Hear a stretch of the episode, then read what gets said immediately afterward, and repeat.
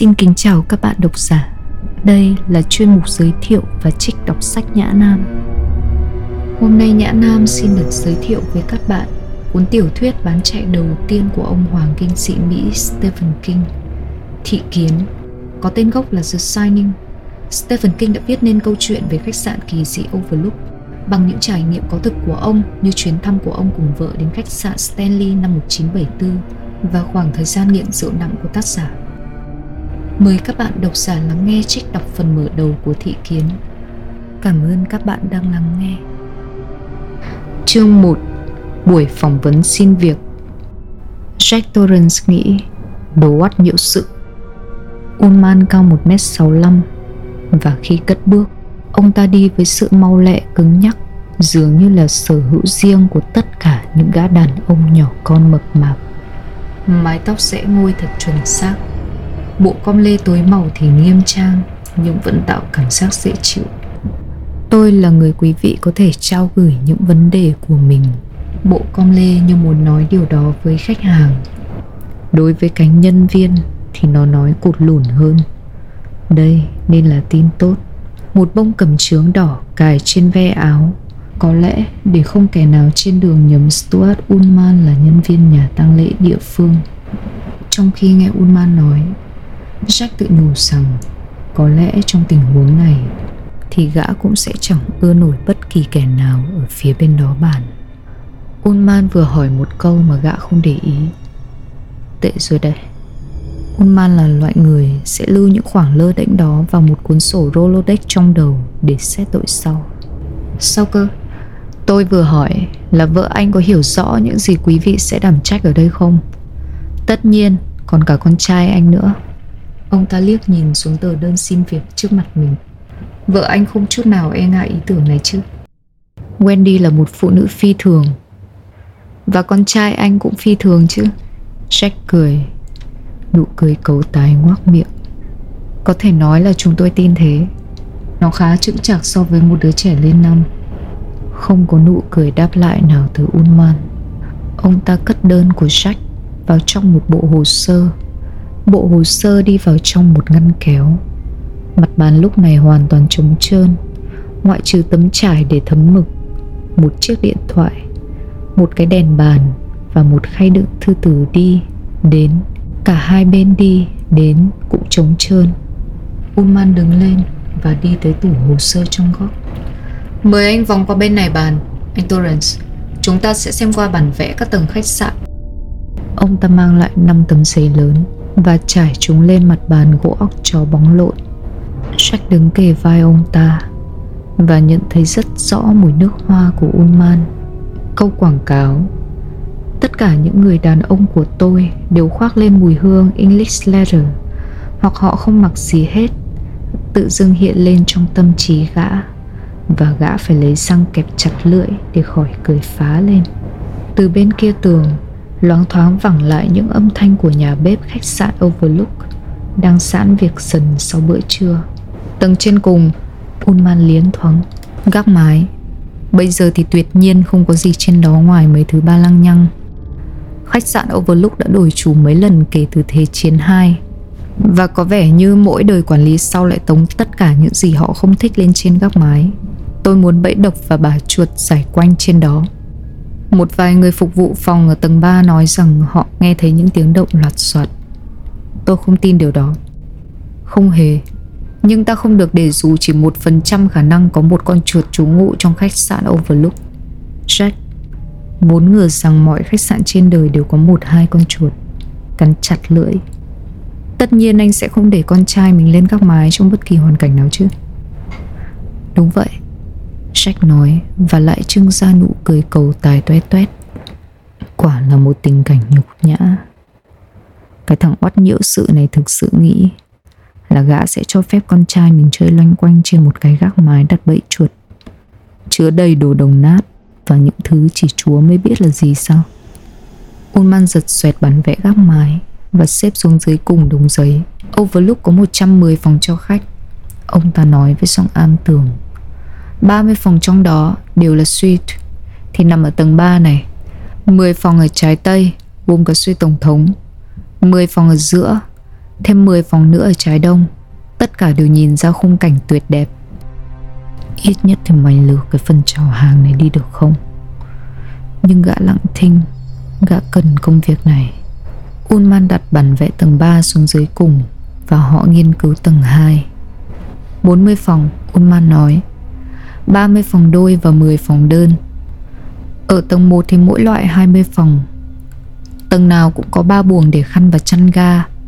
Phòng chứa đồ thì có một ở cuối trái đông trên tầng 2 Và một ở cuối trái tây tầng 1 Có câu hỏi nào không? Jack lắc đầu. Unman cất bản vẽ tầng 2 và tầng 1 đi. Giờ đến tầng sảnh. Ở ngay trung tâm đây là quầy tiếp tân.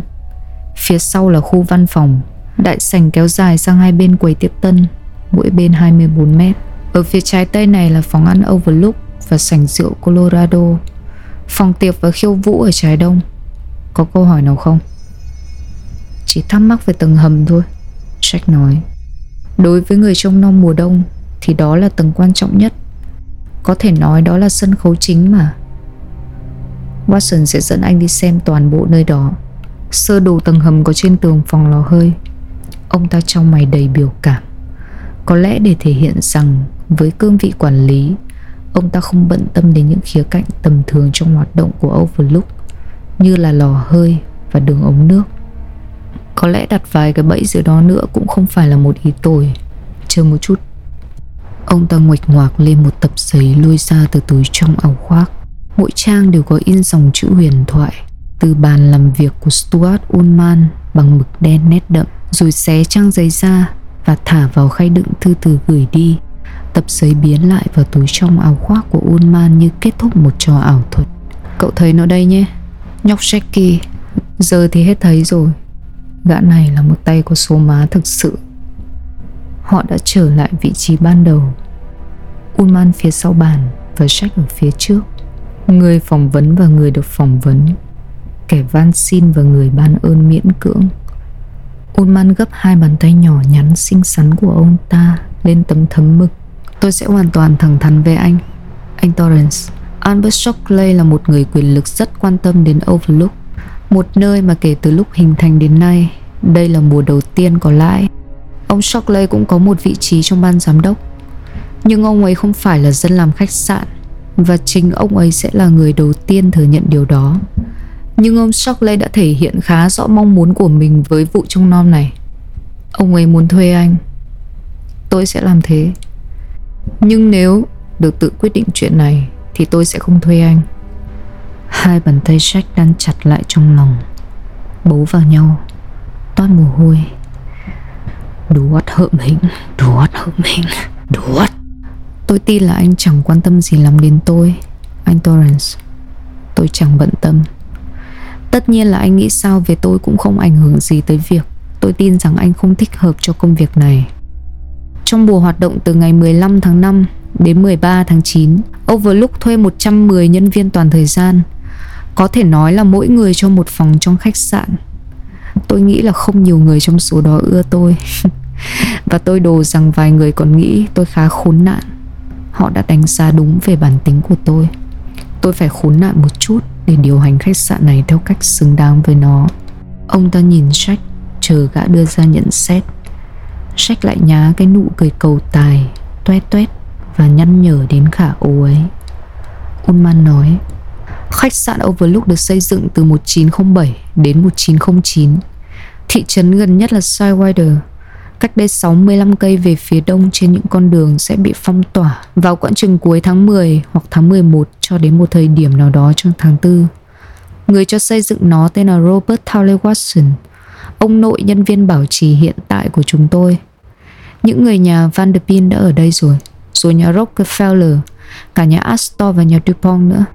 Bốn vị tổng thống đã từng ở suy tổng thống, Wilson, Harding, Roosevelt và Nixon – là tôi thì tôi sẽ không tự hào lắm với Harding và Nixon đâu. Jack lầm bẩm. Woodman trao mày nhưng vẫn nói tiếp. Chuyện điều hành dường như quá sức đối với ông Watson. Thế là ông ấy bán khách sạn năm 1915 Nó lại được bán tiếp vào các năm 1922, 1929, 1936 Nó nằm không cho đến cuối Thế chiến 2 thì được triệu phú, doanh nhân, nhà sản xuất phim phi công và nhà phát minh Horace Duane mua và cải tạo. Tôi biết cái tên đó, Jack nói. Phải, mọi thứ ông ta chạm vào giường như đều biến thành vàng. Trừ Overlook, ông ta đã đổ hơn một triệu đô la vào nó thậm chí trước cả khi vị khách đầu tiên thời hậu chiến bước chân qua cửa, biến cái phế tích thành một chốn lộng lẫy. Chính Duane là người đã cho xây thêm cái sân bóng cửa mà tôi thấy anh trầm trồ ngắm lúc mới đến. Bóng cửa, tiền thân Anh quốc cho môn bóng vồ của chúng ta đấy, anh Torrance. Bóng vồ là bóng cửa lai căng. Theo truyền thuyết, Duane đã học trò này từ trợ lý xã hội của ông ta và phát mê nó. Chỗ chúng tôi có lẽ là sân bóng cửa tốt nhất nước Mỹ. Tôi không nghi ngờ điều đó. Jack trịnh trọng nói. Một sân bóng cửa, một vườn đầy cây cảnh xén tỉa hình thú phía trước. Còn gì nữa đây? Một bàn cờ đua Uncle Wiggly cỡ người thật phía sau kho dụng cụ chắc. Gã đang phát ngán quý ông Stuart Ullman đây. Nhưng gã có thể thấy là Ullman vẫn chưa xong. Ullman sẽ nói cho bằng hết bài phát biểu của mình, không sót một chữ. Khi đã lỗ 3 triệu, Dwayne bán nó cho một nhóm các nhà đầu tư California. Trải nghiệm của họ với Overlook cũng tệ không kém. Đơn giản vì họ không phải dân kinh doanh khách sạn. Năm 1970, ông Shockley và một nhóm cộng sự đã mua khách sạn và giao quyền quản lý nó cho tôi. Chúng tôi cũng đã phải trải qua cảnh báo động đỏ suốt mấy năm, nhưng tôi rất vui được nói rằng niềm tin những người chủ hiện tại dành cho tôi chưa bao giờ dao động. Năm ngoái chúng tôi đã đạt mức hòa vốn và năm nay thì sổ sách của Overlook đã cho thấy có lãi lần đầu tiên trong vòng 7 thập kỷ. Sách cho rằng niềm kiêu hãnh của đồ oắt khệnh khạng này cũng chính đáng. Thế rồi nỗi ác cảm ban đầu lại xô vào gã như một cơn sóng. Gã nói, tôi không thấy mối liên hệ nào giữa lịch sử phải công nhận là huy hoàng của Overlook và cảm giác của anh rằng tôi không phải người thích hợp cho vị trí này, anh Ullman. Một lý do cho việc Overlook mất rất nhiều tiền là tình trạng sập sệ xảy ra vào mỗi mùa đông. Anh không tin nổi nó làm giảm biên độ lợi nhuận nghiêm trọng đến thế nào đâu, anh Torrance. Mùa đông tàn bạo khủng khiếp. Để giải quyết vấn đề này, tôi đã bố trí một người trông nom toàn thời gian suốt mùa đông để vận hành lò hơi và sưởi ấm những phần khác nhau của khách sạn theo cơ chế xoay phòng hàng ngày. Sửa chữa hỏng hóc ngay khi chúng xuất hiện để không bị thời tiết tấn công, thường xuyên cảnh giác trước bất kỳ và mọi tình huống. Trong mùa đông đầu tiên thời chúng tôi, tôi đã thuê một gia đình thay vì một người đàn ông độc thân. Đã có một thảm kịch. Một thảm kịch khủng khiếp. Ullman nhìn Jack với vẻ lạnh lùng và dò xét. Tôi đã phạm một sai lầm. Tôi thẳng thắn thừa nhận điều đó. Người đàn ông đó là một kẻ nát rượu. Jack cảm thấy một nụ cười điềm tĩnh, nhiệt thành đối lập hoàn toàn với nụ cười cầu tài nhăn nhở, giãn ra trên miệng gã. Thế thôi à? Tôi ngạc nhiên là an không nói gì với anh. Tôi bỏ rồi. Có, ông shockley đã bảo với tôi là anh không còn uống nữa. Ông ấy cũng bảo tôi về công việc gần đây nhất của anh. Ta có thể gọi là vị trí tín nhiệm gần đây nhất chăng? Anh sẽ môn ngữ văn trong một trường dự bị ở vermont. Anh đã mất kiềm chế. Tôi nghĩ mình không cần đi vào chi tiết hơn thế nhưng tôi thì lại tin rằng trường hợp của Grady có liên quan. Đó là lý do tôi đưa um, quá khứ của anh vào cuộc nói chuyện hiện tại. Trong mùa đông năm 1970, 71 Sau khi chúng tôi đã cải tạo lại Overlook Nhưng là trước mùa khai thác đầu tiên Tôi đã thuê Tedelbert Grady số số này. Anh ta chuyển vào sống trong căn hộ mà anh sẽ ở cùng vợ và con trai mình. Tôi đã có vài lần cần chủ yếu là về sự khắc nghiệt của mùa đông và việc gia đình Grady sẽ bị cô lập khỏi thế giới bên ngoài trong năm hoặc 6 tháng. Nhưng điều đó cũng không đúng hoàn toàn, phải không? Ở đây có điện thoại mà. Có lẽ là cả một đài vô tuyến băng tần dân dụng nữa. Còn vườn quốc gia núi Rocky thì nằm trong tầm bay trực thăng. Và kiểu gì một khu vực rộng như thế lại chẳng có một hay hai cái trực thăng. Chuyện đó thì tôi chẳng biết. Unman nói Khách sạn đúng là có một đài vô tuyến hai chiều mà Watson sẽ chỉ cho anh, Cùng với danh sách các tần số chính xác để phát tin nếu anh cần giúp đỡ. Đường dây điện thoại giữa nơi đây và Sidewinder vẫn còn hoạt động, Nhưng hầu như mùa đông nào chúng cũng đứt ở chỗ này chỗ kia, Và nhiều khả năng sẽ bị để nguyên đó từ 3 tuần đến một tháng rưỡi. Trong kho dụng cụ cũng có một xe trượt tuyết nữa. Vậy thì chỗ này thực sự không hề bị cô lập. Ông Unman tỏ vẻ đau khổ. Giả sử con trai hoặc vợ anh trượt ngã cầu thang và cậu bé hoặc cô ấy bị nứt sọ, endurance. Khi ấy, anh có nghĩ chỗ này bị cô lập không? Jack nhìn ra vấn đề. Một chiếc xe trượt tuyết chạy với tốc độ tối đa Có thể đưa ta xuống đến Sidewinder trong vòng một tiếng rưỡi. Có lẽ, Một chiếc trực thăng từ đơn vị cứu hộ vườn quốc gia Có thể lên đến đây trong vòng 3 tiếng đồng hồ. Trong những điều kiện tối ưu, Trong một cơn bão tuyết, Nó thậm chí sẽ chẳng bao giờ cất cánh nổi. Và ta chẳng thể nào hy vọng lái một chiếc xe trượt tuyết chạy với tốc độ tối đa ngay cả khi ta dám đưa một người bị thương nặng ra ngoài nhiệt độ có thể là âm 31 độ C hoặc âm 42 độ C nếu tính cả yếu tố gió lạnh. Về trường hợp của Grady, Ulman nói Tôi đã cân nhắc kỹ giống như ông Shockley có vẻ đã làm với trường hợp của anh. Bản thân nỗi cô đơn cũng có thể tai hại lắm. Tốt hơn cả là anh ta ở cùng gia đình Tôi đã nghĩ rằng nếu có vấn đề thì xác suất cao nó sẽ là chuyện gì đấy ít cấp bách hơn một cái hộp sọ bị nứt hay một tai nạn liên quan đến dụng cụ điện hay một cơn co giật nào đó. Một ca cúm nặng, viêm phổi, gãy tay, thậm chí là viêm ruột thừa. Bất kỳ trường hợp nào nói trên cũng vẫn chừa cho ta đủ thời gian. Tôi ngờ rằng chuyện xảy ra là kết quả sau quá nhiều whisky rẻ tiền. Của này thì Gorati đã tha vào kha khá mà tôi không hay biết. Cùng với cái tình trạng kỳ lạ mà người xưa gọi là sốt cabin. Anh biết cái thuật ngữ này chứ? Ullman khẽ mỉm cười kẻ cả. Trực giải thích ngay khi Jack thú nhận mình không biết. Còn Jack thì sẵn lòng trả lời một cách nhanh chóng và lưu loát. Nó là tiếng lóng để chỉ phản ứng ngột ngạt có thể xảy ra khi con người ta bị giam kín cùng nhau trong một khoảng thời gian dài. Cảm giác ngột ngạt được thể hiện ra ngoài qua ác cảm dành cho những người bị giam kín cùng ta. Trong các trường hợp nghiêm trọng nó có thể gây ra ảo giác và bạo lực. Đã xảy ra nhiều vụ giết người vì những chuyện lặt vặt như một món ăn bị khét hoặc tranh cãi về việc đến lượt ai rửa bát đĩa. Unman trông hơi nghệt ra, khiến rách sướng không để đâu cho hết. Gã quyết định dấn thêm chút nữa, nhưng thầm hứa với Wendy là gã sẽ kiềm chế. Tôi đoán là anh đã phạm sai lầm ở chỗ đó. Anh ta đã làm họ bị thương à? Anh ta đã giết họ, anh Torren ạ. Rồi tự tử anh ta giết hai cô con gái bằng một cái rìu, Giết vợ bằng một khẩu súng săn Rồi dùng nó tự kết liễu. Chân anh ta bị gãy, Chắc chắn là say đến nỗi ngã cầu thang. Unman xòe hai bàn tay Và ra vẻ đạo đức. Nhìn Jack, Anh ta có tốt nghiệp trung học không? Thực ra là không. Unman nói với vẻ hơi miễn cưỡng. Tôi đã nghĩ rằng một cá nhân hơi thiếu trí tưởng tượng. Ta cứ gọi thế đi thì sẽ ít bị tác động về cảnh khó khăn, nỗi cô đơn. Đó là sai lầm của anh, Jack nói. Một kẻ ngu sẽ bị sốt cabin hơn, cũng như sẽ bắn người khác vì một ván bài hay đi ăn cướp trong một phút bốc đồng hơn. Hắn bị chán. Khi tuyết rơi, hắn chẳng có gì làm ngoài xem tivi hoặc chơi xếp bài và ăn gian khi không thể lấy ra được tất cả những quân át Chẳng có gì làm ngoài cấm cẩu với vợ Và quát mắng bọn trẻ con Rồi nốc rượu Ngủ nghe thì khó dần đi vì chẳng nghe thấy âm thanh nào. Vậy là hắn nốc vào cho dễ ngủ Để rồi tỉnh dậy chênh choáng. Hắn trở nên cáu kỉnh. Có lẽ điện thoại cũng ngừng hoạt động, Còn anten tivi thì bị thổi rụng. Và hắn chẳng có gì làm ngoài nghĩ ngợi Và ăn gian trò xếp bài Và càng lúc càng cáu kỉnh hơn. Cuối cùng là Bùm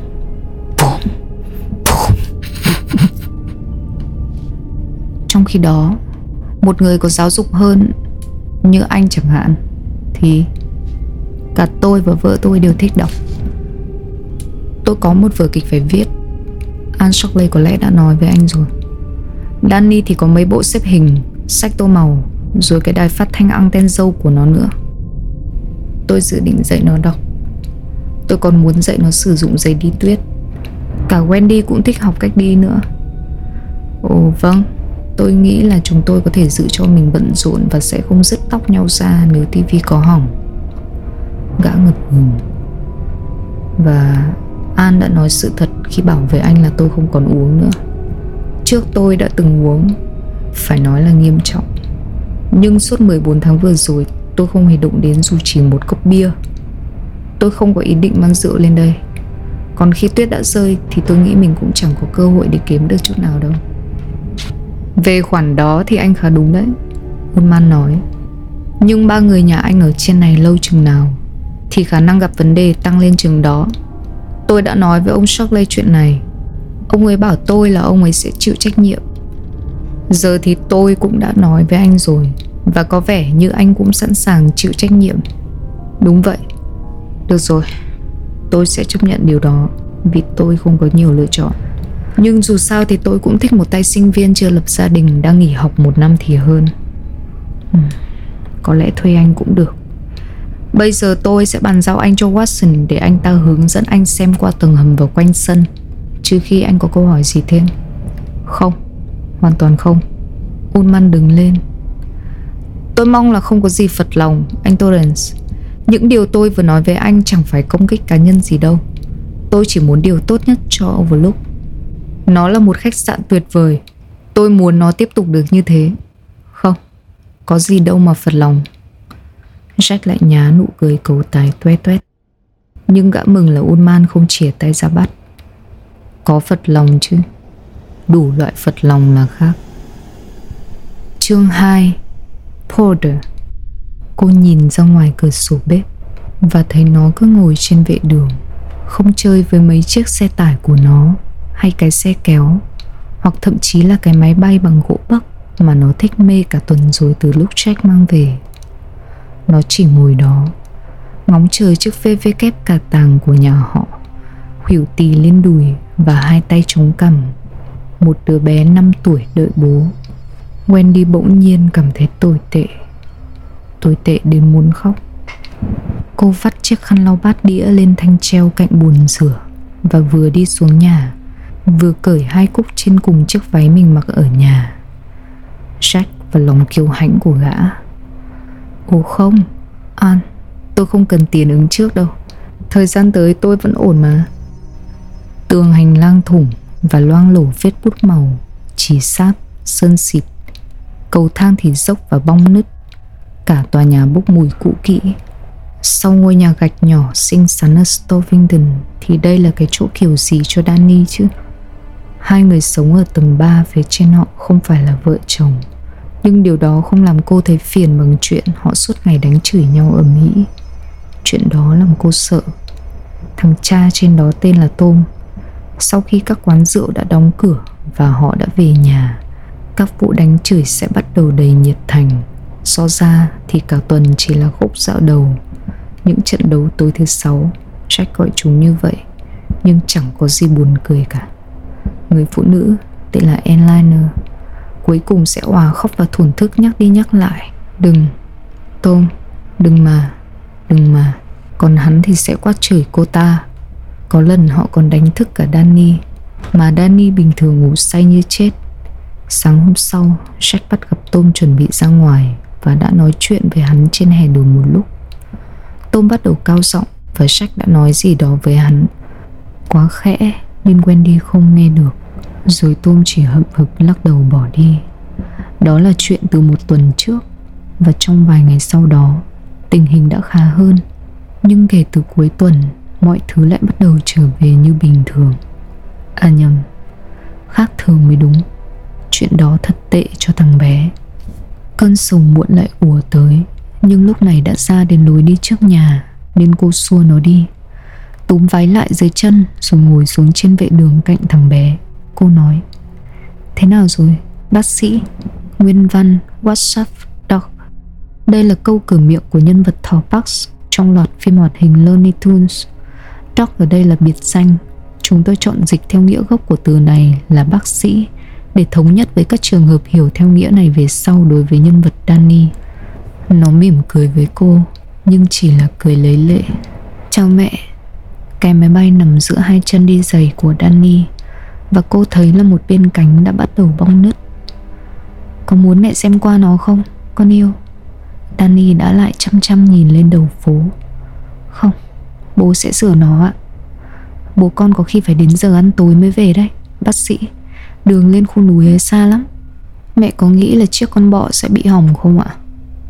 Không, mẹ nghĩ là không đâu Nhưng thằng bé lại vừa cho cô thêm một chuyện nữa để mà lo lắng Cảm ơn con, Danny.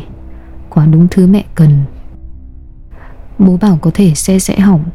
Danny nói một cách điềm nhiên Gần như chán trường. Bố bảo cái bơm nhiên liệu nát như cứt rồi. Đừng nói thế Danny. Đừng nói bơm nhiên liệu ấy ạ. Nó hỏi cô với vẻ ngạc nhiên thành thực. Cô thở dài. Không phải Nát như cứt. Đừng nói thế. Tại sao ạ? Thế rất thô tục. Thô tục là gì ở mẹ? Giống như khi con cậy gì mũi ở bàn ăn Hoặc bị tè mà không đóng cửa nhà vệ sinh. Hoặc nói những câu như là Nát như cứt. Cứt là một từ thô tục. Người ngoan không nói thế. Bố nói mà. Lúc bố đang đứng nhìn cái xe, Bố bảo, Chú ơi, cái bơm nhiên liệu nát như cứt rồi. Vậy bố có ngoan không ạ? Winifred, Làm sao cô lại đâm đầu vào cảnh này nhỉ? Cô không biết chuẩn bị à? Bố có ngoan, Nhưng bố cũng là người lớn. Và bố rất cẩn thận để không nói những câu như thế Trước mặt những người nào không hiểu. Ý mẹ là giống như bác An ạ. À? Ừ đúng vậy. Khi nào lớn lên con có điều nói không ạ? À? Mẹ nghĩ là con sẽ nói, Cho dù mẹ có thích hay không. Lớn bằng đâu ạ? À? 20 nghe được không, Bác sĩ? Như thế thì phải chờ lâu quá. Có vẻ thế thật, Nhưng con sẽ cố nhé. Vâng. Nó lại đăm đăm nhìn lên đầu phố. Nó hơi nhổm người, Như thể định đứng lên, Nhưng chiếc con bọ đang đi tới mới hơn nhiều, Có màu đỏ tươi hơn nhiều.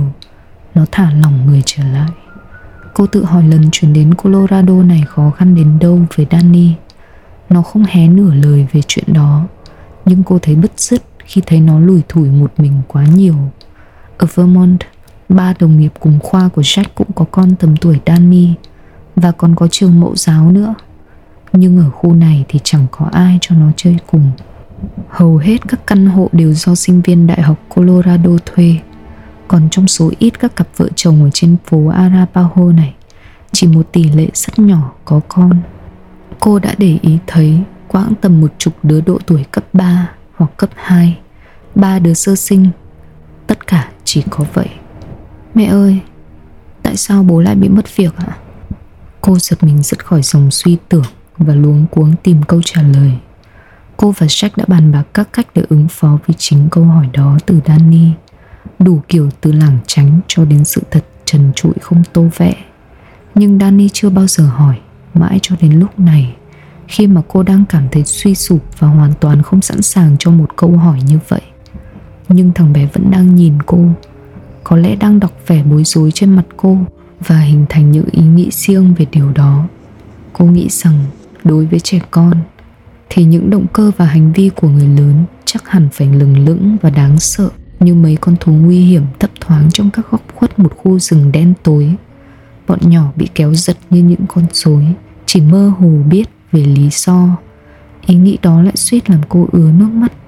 Cô vừa xua chúng đi, vừa cúi người xuống, nhặt chiếc máy bay hỏng lên lật nó lại trên tay mình. Lúc đó bố con đang hướng dẫn đội tranh biện. Danny, con có nhớ không? Có ạ. Nó nói, cãi nhau cho vui, đúng không ạ? Đúng rồi, cô lật qua lật lại chiếc máy bay. Nhìn nhãn hiệu speed dog light và những miếng đề can hình ngôi sao xanh trên hai cánh rồi bất giác nói tuột sự thật cho con trai. Có một cậu học sinh tên là George Hatfield mà bố con phải cho ra khỏi đội. Điều đó có nghĩa là cậu ta không giỏi như một số người khác. George bảo rằng bố con loại cậu ta ra vì bố không ưa cậu ta chứ không phải vì cậu ta không đủ giỏi. Thế rồi George làm một việc tồi tệ. Mẹ nghĩ con biết chuyện đó. Anh ta là kẻ đã đục thủng lốp cái xe con bọ nhà mình ạ. À? Đúng rồi, chính là cậu ta Lúc đó là sau giờ học và bố con bắt quả tang cậu ta Đến đây cô lại ngập ngừng nhưng lúc này thì không có chuyện lảng tránh được nữa. Ra nông nỗi này thì hoặc là nói sự thật, Hoặc là nói dối. Bố con, Đôi khi bố con làm những điều mà sau đó hối hận. Đôi khi bố con không suy nghĩ thấu đáo như lẽ ra phải thế. Chuyện ấy không xảy ra quá thường xuyên, Nhưng đôi khi vẫn có. Bố làm George Hatfield bị đau như cái lần con làm lộn tung giấy tờ của bố ạ. Đôi khi Danny với cánh tay bó bụt. Bố con làm những điều mà sau đó hối hận. Wendy hấp háy mắt liên tục, Xua nước mắt trôi ngược lại vào trong. Đại loại như thế, con yêu ạ. Bố con đánh George để cậu ta ngừng sạch lốp xe, Còn George thì đánh vào đầu bố con. Sau đó những người phụ trách nhà trường Nói là George không được đi học ở đó nữa, Còn bố con cũng không được dạy ở đó nữa. Cô ngừng lại, Không biết phải nói gì, Căng thẳng chờ đợi những dòng câu hỏi. Ồ Danny nói và lại nhìn lên đầu phố. Có vẻ như chủ đề đã khép lại, Giá như đối với cô, Nó cũng có thể được khép lại dễ dàng như thế. Cô đứng lên. Mẹ lên nhà uống trà đây, Bác sĩ. Có muốn mấy cái bánh quy và một ly sữa không? Chắc là con sẽ chờ đón bố. Mẹ nghĩ là bố sẽ không kịp về trước 5 giờ đâu. Biết đâu bố sẽ về sớm ạ. Biết đâu. Cô đồng ý. Biết đâu thế thật. Cô đi được nửa chừng thì nó gọi. Mẹ ơi! Gì vậy? Danny Mẹ có muốn đến sống ở cái khách sạn đó trong mùa đông không ạ? Giờ thì cô nên chọn cái nào trong số 5.000 câu trả lời cho câu hỏi đó đây? Cảm giác của cô ngày hôm qua, Hay đêm qua, Hay sáng nay Chúng hoàn toàn khác nhau, Trải khắp dãy quang phủ từ hồng hào tươi tắn Đến đen tối chết chóc. Cô nói nếu đó là điều bố con muốn, Thì đó cũng là điều mẹ muốn. Cô ngập ngừng. Con thì sao? Con nghĩ là có ạ. Nó nói một cách dứt khoát. Ở quanh đây chẳng có ai chơi cùng cả. Con nhớ các bạn phải không? Đôi lúc con nhớ Scott và Andy. Thế thôi ạ. Cô quay lại với con Và hôn nó. Vò mái tóc sáng màu đang mất dần cảm giác tơ mịn trẻ con. Nó thật là một ông cụ non. Đôi lúc cô chợt tự hỏi Nó phải sống sót thế nào khi có bố mẹ như cô và Jack. Những kỳ vọng lớn lao ban đầu của họ Đã tuột xuống thành tòa nhà chung cư tồi tàn này Trong một thành phố xa lạ. Hình ảnh Danny với cánh tay bó bột lại hiện lên trước mắt cô. Ai đó ở sở đấu thai trên thiên đường đã phạm sai lầm. Một sai lầm mà nhiều lúc cô sợ rằng sẽ chẳng bao giờ sửa chữa được Và chỉ kẻ ngoài cuộc vô tội nhất mới có thể trả nổi. Tránh con đường ra nhé, bác sĩ. Cô nói và ôm ghi lấy nó. Vâng ạ. Cô lên nhà và vào bếp.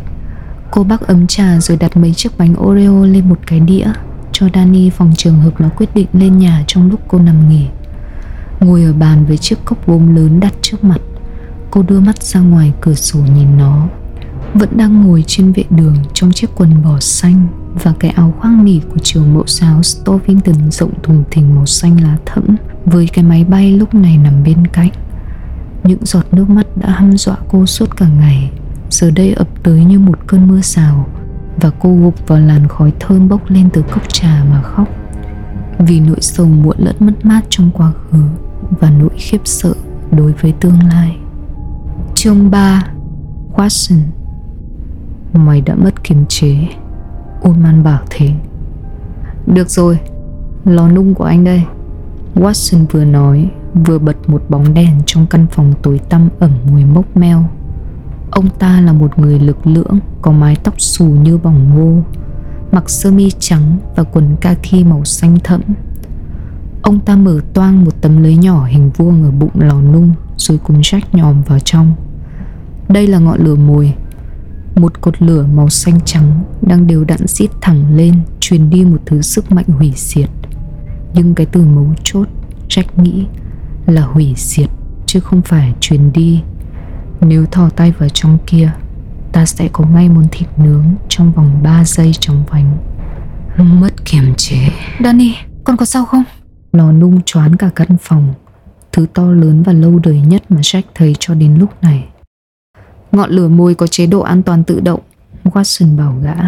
Thiết bị cảm ứng nhỏ trong đó đo nhiệt độ. Nếu nhiệt độ xuống dưới mức nhất định, Nó sẽ bật chuông báo trong căn hộ anh ở. Lò hơi ở phía bên kia tường. Tôi sẽ dẫn anh qua. Ông ta đóng sầm tấm lưới lại Và dẫn Jack ra phía sau khối thép đồ sộ của cái lò nung Đến một cánh cửa khác. Lớp thép tỏa vào họ hơi nóng đến choáng váng. Vì một lý do nào đó Jack nghĩ đến một con mèo lớn đang gà gật. Watson lạch cạch chìa khóa và huýt sáo. Mất kiểm. Khi gã quay trở lại phòng làm việc và thấy Danny đang đứng đó, Không có gì ngoài cái quần bỉm Cùng một nụ cười nhăn nhở trên mặt. Một đám mây giận dữ đỏ sực, Chậm chậm che đi lý trí sách là nói theo cách chủ quan bên trong đầu gã chứ chắc hẳn mọi chuyện đã xảy ra chỉ trong chưa đầy một phút.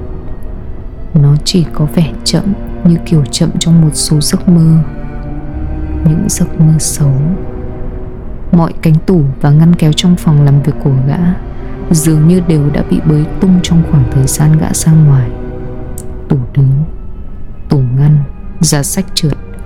Mọi ngăn kéo bàn đều bị lôi ra hết cỡ. Bản thảo của gã. Vở kịch ba hồi mà gã đang y ạch phát triển từ một tiểu thuyết ngắn mà gã viết từ 7 năm trước hồi còn học đại học. Vương vãi khắp trên sàn. Gã đang uống dở một lon bia và chỉnh sửa hồi hai thì Wendy gọi gã ra nghe điện thoại. Thế là Danny đã rót bia lên khắp các trang giấy. Có lẽ là để nhìn bọt sủi. Nhìn bọt sủi, nhìn bọt sủi. Những chữ đó lặp đi lặp lại trong đầu gã như thứ hợp âm bệnh hoạn duy nhất trên một cây đàn piano lạc điệu, khép kín đoạn mạch cuồng nộ của gã. Gã hầm hầm sấn về phía thằng con trai 3 tuổi. Thằng bé đang ngước lên nhìn gã với nụ cười toe toét hả hê ấy. Sung sướng với công trình vừa mới hoàn thành tốt đẹp trong phòng làm việc của bố. Danny định nói gì đó, nhưng gã đã túm lấy tay thằng bé, mà vặn để bắt nó buông cục tẩy máy chữ và cây bút chỉ bấm nó đang nắm chặt ra. Danny hơi ré lên. Không, không. Thật sự thì nó đã thét lên. Thật khó mà nhớ được qua màn sương mù giận dữ. Tiếng nện thình thịch dai dẳng của cái hợp âm kiểu spy show này. Wendy ở đâu đó? Cất tiếng hỏi có chuyện gì? Giọng cô yếu ớt Nhòe đi vì lớp xương trong đầu gã đây là chuyện của hai bố con. Gã đã xoay giật Danny lại Vì muốn phát mông nó Những ngón tay người lớn to bự bấu và lớp thịt còm cõi Trên cánh tay thằng bé Khép lại thành một cái siết chặt. Tiếng sắc của cái xương gãy Nghe không lớn Không lớn Mà lại cực lớn, Vô cùng lớn, Nhưng nó không hề lớn. Chỉ là một âm thanh vừa đủ Để xoẹt qua màn xương đỏ như một mũi tên, nhưng thay vì sẽ đường cho ánh sáng, âm thanh đó lại lùa vào những đám mây đen bẽ bàng và say sứt nỗi kinh hoàng, cơn quặn thắt đau đớn của linh hồn. Một âm thanh gọn ghẽ chia rõ một bên là quá khứ, và bên kia là toàn bộ tương lai sau đó. Một âm thanh giống như tiếng ruột bút chì gãy, hay một thanh củi nhỏ nhóm lửa, bị ta bẻ bằng đầu gối một khoảnh khắc im lặng hoàn toàn ở phía bên kia. Có lẽ là cho cái tương lai đang bắt đầu. Toàn bộ phần còn lại của cuộc đời gã. Nhìn khuôn mặt Danny cạn không còn giọt máu, đến trắng nhợt như tờ giấy. Nhìn đôi mắt vốn to tròn của nó, mỗi lúc một to hơn, dại đi. Sách chắc mười mươi thằng bé sắp chết ngất giữa đống giấy ướt nhét bia. Giọng gã yếu ớt và say sưa nhờ nhựa. Cố hồi lại mọi thứ. Cố tìm một lối đi. Hòng lách qua tiếng xương gãy không quá lớn kia để trở về quá khứ. Trong ngôi nhà này, liệu có tồn tại cái gọi là như ngày trước không? Thốt lên. Danny, con có sao không? Tiếng Danny ré lên đáp lại, rồi tiếng thở sốc sửng sốt khi Wendy vòng qua hai bố con và nhìn thấy cái góc kỳ quặc giữa cẳng tay và khuỷu của Danny. Không cánh tay nào lại lủng lẳng kiểu như vậy trong thế giới những gia đình bình thường. Tiếng hét của chính cô khi cô ôm chầm lấy nó trong vòng tay mình cùng một chàng lắp bắp vô nghĩa. Ôi chúa ơi Danny ôi chúa ơi ôi lạy chúa lòng lành cánh tay bé bỏng tội nghiệp của con. Còn Jack thì đứng đó choáng váng và ngơ ngẩn cố gắng hiểu làm thế nào mà một chuyện như vậy có thể xảy ra? Gã đứng đó Mắt gã bắt gặp ánh nhìn của vợ Và gã thấy rằng Wendy căm ghét mình. Lúc ấy gã không nghĩ ra ngay Là nỗi căm ghét ấy có thể hiểu thế nào trên thực tế. Chỉ sau này gã mới nhận ra rằng Cô đã có thể bỏ gã ngay đêm ấy, Đến một nhà nghỉ nào đó, Chờ sáng ra, Tìm một luật sư ly hôn Hoặc gọi cảnh sát. Gã chỉ biết rằng vợ gã căm ghét gã Và gã thấy choáng váng vì điều đó, Hoàn toàn cô độc. Gã cảm thấy thật kinh khủng. Đó là cảm giác giống như sắp chết.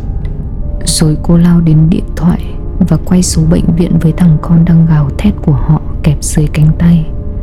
Nhưng Jack không đi theo cô.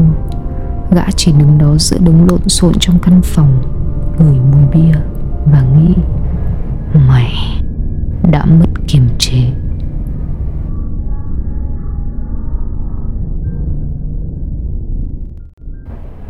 Các bạn vừa nghe một trích đoạn trong tiểu thuyết thị kiến của tác giả Stephen King.